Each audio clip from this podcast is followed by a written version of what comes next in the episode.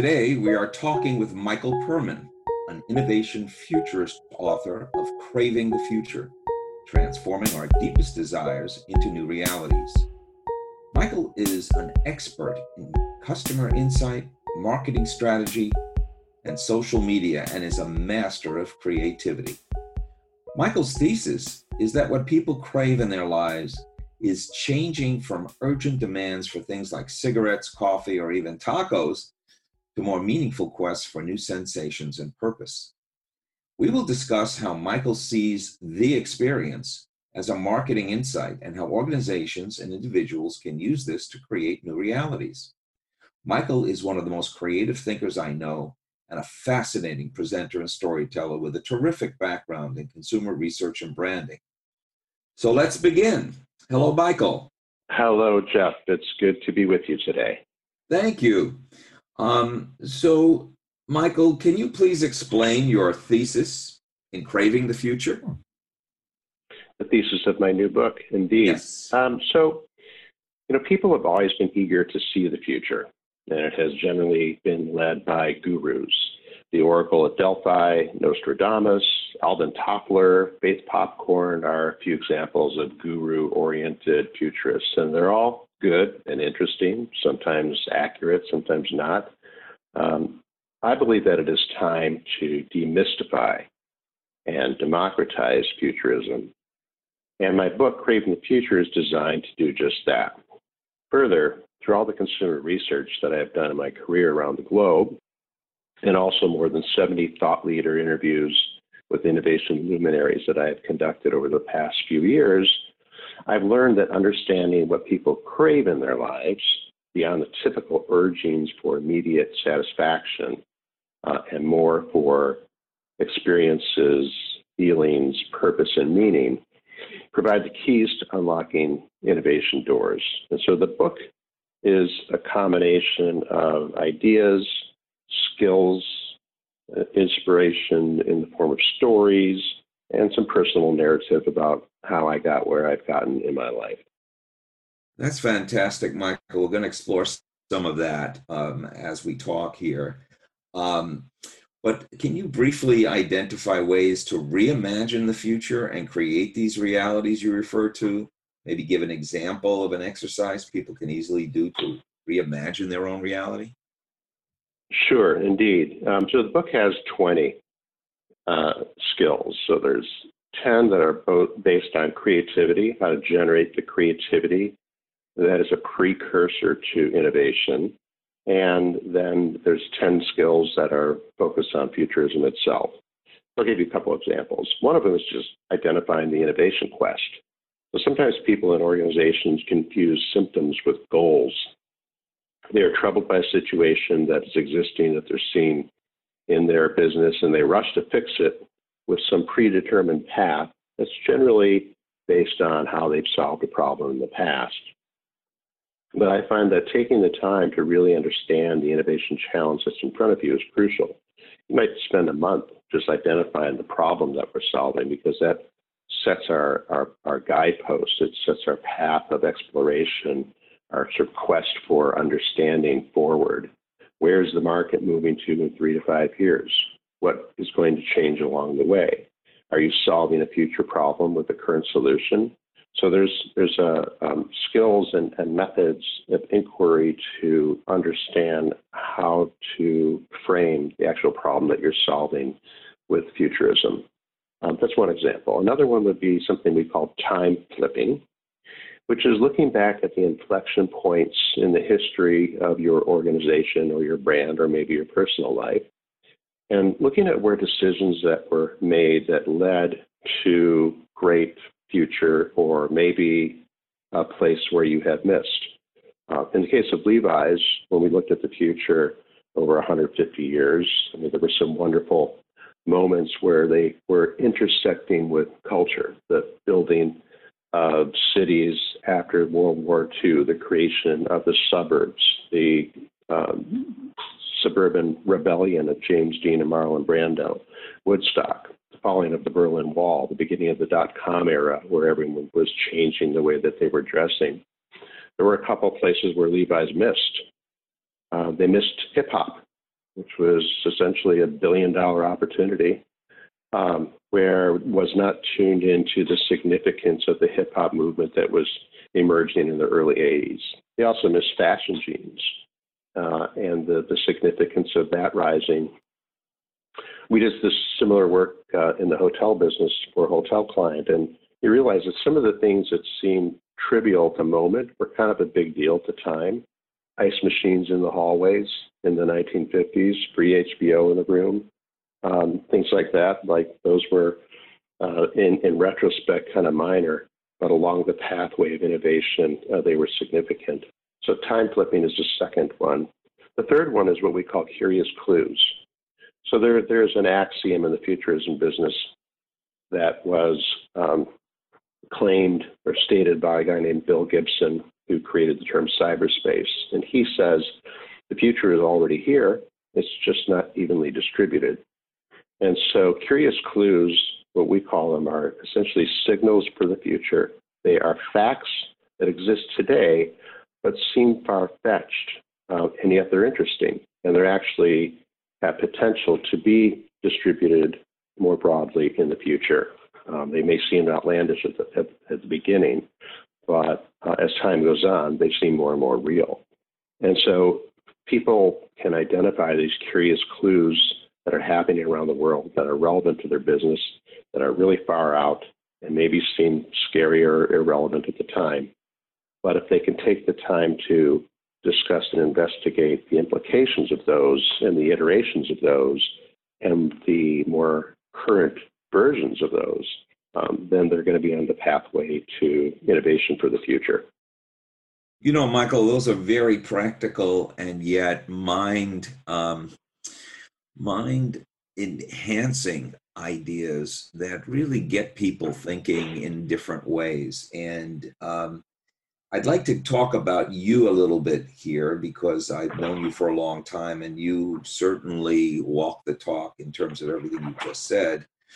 Um, as you know, we wrote the book Interconnected Individual to help people reimagine their own future by uh, kind of taking their careers in their own hands and imagining themselves in different roles, in different industries, maybe different work styles, and using creativity for themselves. And so I'd like to focus this really on your own evolution. Um, how did you evolve to develop this innovative, creative mindset that you've cultivated throughout your whole career to be a skill set that you're now really leveraging as a futurist? Well, first of all, uh, I think that your book, The Interconnected Individual, is very relevant to futurism work and certainly relevant to my life. And one of the things that I keyed into was the concept of adjacent possibilities. So in futurism, right, the reason why curious clues are relevant is that they represent the epicenter of concentric circles uh, and potential reverberations for uh, other activities that could come out of, of, of certain innovation that you're seeing. You know, people in the futurism business, you know, for years, the flying car was kind of the iconic defining quest, and yet today, you know, flying cars are being made all over the place. In fact, I think there's five or six flying car manufacturers here in Oregon. Uh, it doesn't mean that flying cars are the thing. What it means is that the future of transportation, the future of mobility, the Internet of Things connectivity related to mobility, all those things are changing as well. So I think of those are all of those are adjacent possibilities that you identified conceptually in the book. Uh, and, and really, for me, that's kind of how my you know, career has evolved. So I started in hotel restaurant school and eventually moved to food product development for uh, food service items. And in order to do that effectively, you had to know what was happening around the world. Uh, and of course, you know, I'm a little older, so this is even before the Internet. You had to know what was happening in the world in terms of cultural and culinary trends. And flavor fusion was a thing that was happening, for example. Flavor fusion represents um, desires for taste, but it also re- represents geographic transitions and the movement of people. So there's, you know, you have to look at the holistic um, series of, of concentric circles and adjacent possibilities. That sparked my curiosity to become a researcher. Um, and most of what I did was food, but, you know, you start to listen to the other things that are happening in the world around sustainability. Uh, and my career moved from that into apparel and, you know, both uh, the food business and the apparel fashion business are similar in the sense that, that they both require and generate multi-sensory experiences, you know, how things feel, how they look, how they taste, how they uh, make you wonder, um, the, and, the, and the sensual pleasure that you get out of food and fashion. So, you know, I'd like to say that they, one thing leads to another in futurism and in my career, if you're listening carefully to what's coming next. Fantastic. Uh, let me drill down a little bit, because the creative mindset that you have has a certain, if, if, this may be the wrong, plasticity, that you can be creative in many ways and in many situations, even in humor, in, in telling stories and connecting dots. How did you develop that? You, you, you talked about your industry transitions, but what was your creativity transition in terms of your own mind and how you uh, kind of saw the world? Yeah. So first of all, I believe that innovation is the ability to perceive alternative realities and the courage to move towards those visions. Mm-hmm. And so these are not alternative realities in the sense of an acid trip uh, in Fairfax or something like that. It's alternatives to the current reality. So right. The iconic examples is Airbnb being an alternative to the reality of the way that you think of a hotel. And Lyft and Uber were alternatives to the reality of the generally unpleasant experience of riding in a taxi. And so uh, if you think it first, frame it that way, and then what I find is that the good stuff in ideas is hidden in your collective consciousness and in your subconsciousness. Our dreams are filled with metaphors and symbolism that generally obfuscate the best ideas that we have, because we are often beaten down by cultural norms. Uh, we, we are afraid to share our ideas in public ways. We don't have the confidence to believe in what we know is true and by our instincts. And so what I do in, in creative sessions is stimulate people's uh, sensory, multisensory uh, experience uh, and work from a neuroscience standpoint to provide kind of the right blend of dopamine and cortisol and oxytocin production in your body that gets you to a place where you're really accessing your subconscious and you're accessing your collective consciousness um, as a group. And so I find that gives people confidence, gives people freedom, and gets them to the ideas that are there, but often hidden. That's beautifully stated. You know, our uh, mutual colleague, Dart Lindsley, who's now at Google, was at Cisco, uh, has used the phrase to feel whole and alive. And when you're talking about creativity in this sense, one feels whole and alive when you're creative as a group. And uh, that electricity mm-hmm. is, is infectious. And I've seen you in your groups do that. Um, one of the, your, your outstanding professional characteristics is the ability to transition from different roles and organizations in your career. Can you talk a little bit about individuals reimagining themselves and maybe some of the transitions and challenges you faced when you made those transitions from field to field, or even role to role, from a researcher to a marketer to a consultant, et cetera? Um, how does one reimagine oneself uh, in, in the way you have? Well, um, I don't think I'm that unique in the regard of reimagining myself. I think that's happening more and more with people. Um, you know, I, I would say, first of all, one advice I have for people is uh, to think of yourself as of a, of a portfolio, as a professional portfolio. that what often happens is people go through college, they get a job, they're on a track, and then that is supposed to be their track for the rest of their lives. Um, you know, smart people get invited to do new things because they have multiple core skills. But I think that's the essence of it, is understanding what your core skill is.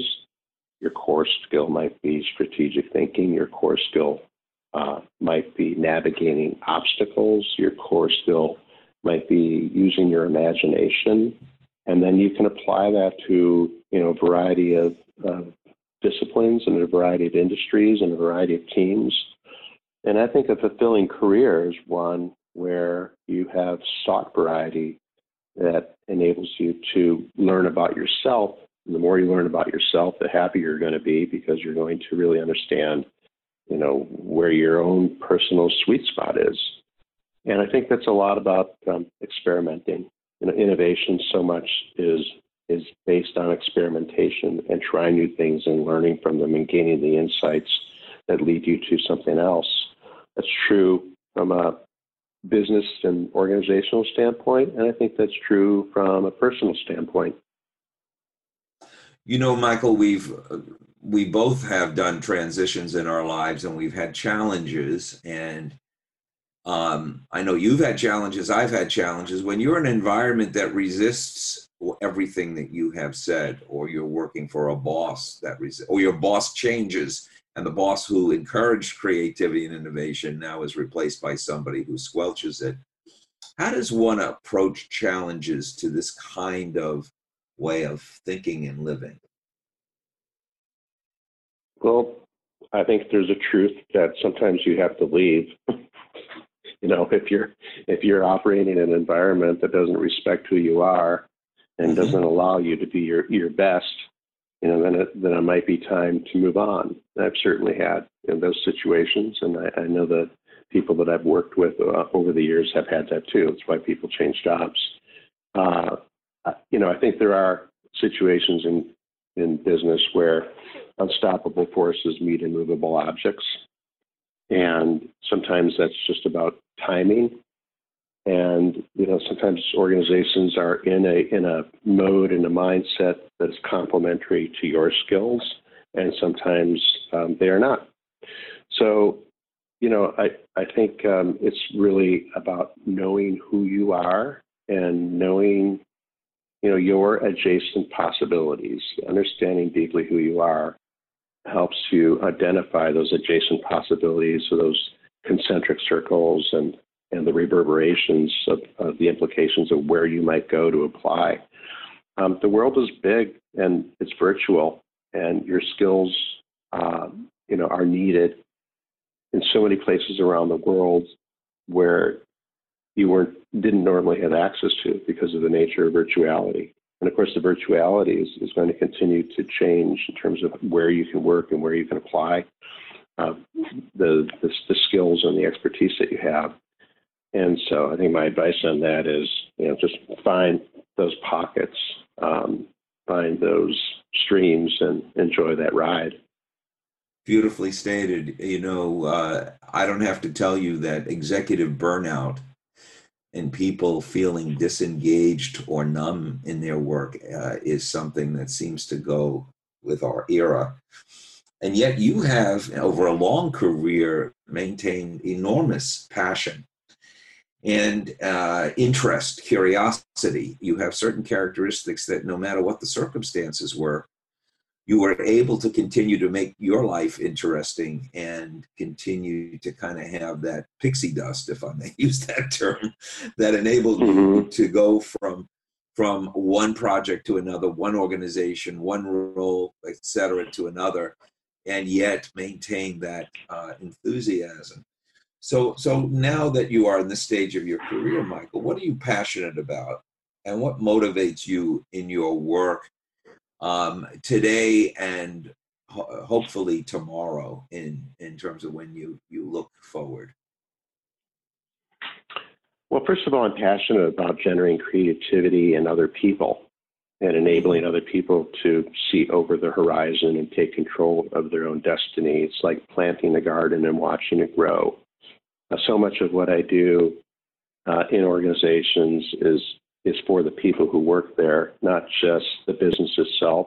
So yes, we did identify the future in terms of strategies and platforms and concepts, but in so doing, uh, we help people unleash their own personal creativity, their own personal imagination, and their own personal fulfillment in that process. So, you know, I think that's that's important to me.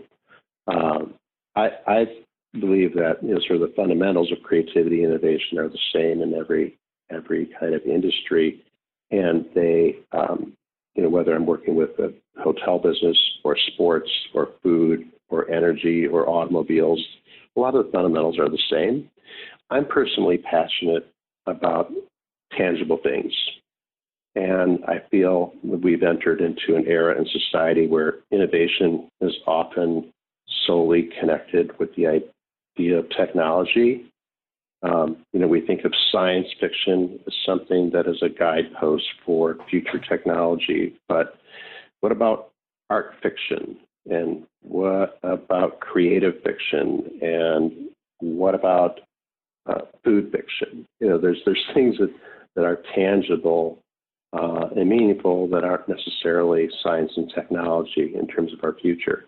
Um, I'm personally passionate about salmon, both eating it and saving it for the future.